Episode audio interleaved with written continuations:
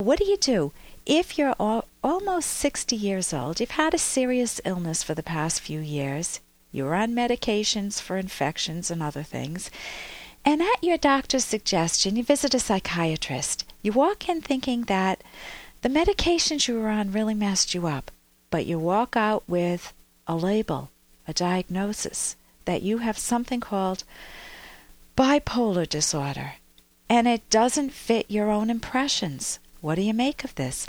Let's turn to our after hours line to hear about a woman in this situation. I'm 59 years old and have had uh, two and a half, almost three years of fairly serious illness with infections and such.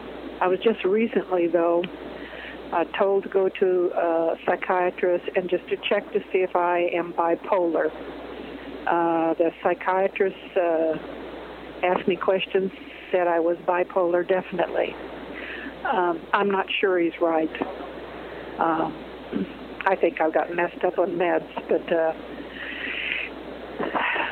if a psychiatrist says they've got special certificates and know how to diagnose bipolar, do you think that it's then like 90% sure that he's right?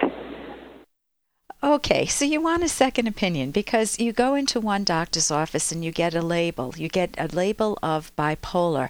Now, is this right or not? You don't like it. This isn't what you anticipated. It gives you a totally different view of yourself than a woman who's messed up on medications after an infection and just needs some stabilization and maybe some skills, and you can move on with your life. But with bipolar, people, especially psychiatrists, usually say you have this for life. There's no, you know, you just have to live with it. It's just that your body's different than other people's bodies, and it's a disorder. It's not something that's within the power of your choice. If you go to a cognitive therapist, they will give you a lot of skills on how to manage and possibly get over it. Uh, maybe you don't even have it, though. Ther- uh, theorists and psychologists, psychiatrists, mental health workers differ on their views in this situation. When people, when a doctor gives you a diagnosis of uh, bipolar disorder, let me give, spend a moment on that because you need to know what that refers to uh, that we have something called the Diagnostic and Statistical Manual, which is like the Bible in um, psychiatry, psychology, and mental health uh, problems. And bipolar is characterized by dramatic mood swings, from very happy to totally down in the dumps. Now, there isn't a one of us who hasn't experienced extreme mood swings. We think we got the job and then we find out we didn't. We wait for a date to show up and we love this person. We find out we was stood up and that he went out with someone else that night. We go through a parent's divorce and we feel many ups and downs. We feel the relief when they get divorced that they're no longer fighting at home. Uh, but we don't like that we had to change schools. So there are normal fluctuations of feelings that we have. And feelings are based on our automatic evaluations of whether something is going well in our life or not, in a good direction or not. Now, this is not a disorder, this is healthy human functioning. But you need to know what, where emotions come from and how to understand your own moods. If you have powerful, powerful mood swings and there's no obvious cause of a good or a bad mood swing, then first you have to rule out several things. You have to rule out medications.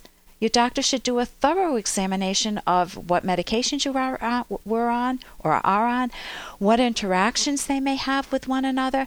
You need to rule out things like even light therapy can affect you. It's not bipolar, or if you've had any ECT, electroconvulsive therapy, that can affect it. If you have thyroid problems, that accounts for mood swings. I once saw someone who was extremely depressed, turned out to be a thyroid problem. Thank you. It wasn't, you fixed the thyroid problem, the person wasn't as depressed. Um, it could be bereavement, someone died, or you're anticipating a death, or it could be medical problems, a brain tumor, lesions, and it could be emotional problems. We'll talk about that coming up right after the break and what you can do about it. I'm Dr. Ellen Kenner on the rational basis of happiness. Do you want your doctor to decide what treatment or medicine you need? Or do you want the government to decide what treatment you are allowed? If you would like more information on politics and your health care, visit the website of Americans for Free Choice in Medicine, www.afcm.org. Here's an excerpt from The Selfish Path to Romance by Doctors Kenner and Locke. Although many important personality traits are valuable in romance, some can properly be a matter of personal preference. Some partners enjoy more humor, some less. Some prefer gregarious partners, others prefer a more introspective, quiet one. Some like a person who enjoys spontaneity, others prefer planners. If partners are not well matched or at least accepting of differences, such legitimate differences can result in chronic tension, painful arguments, and a conflict ridden relationship, even among partners who are good people. Partners sometimes mistakenly treat such optional personality traits as moral issues.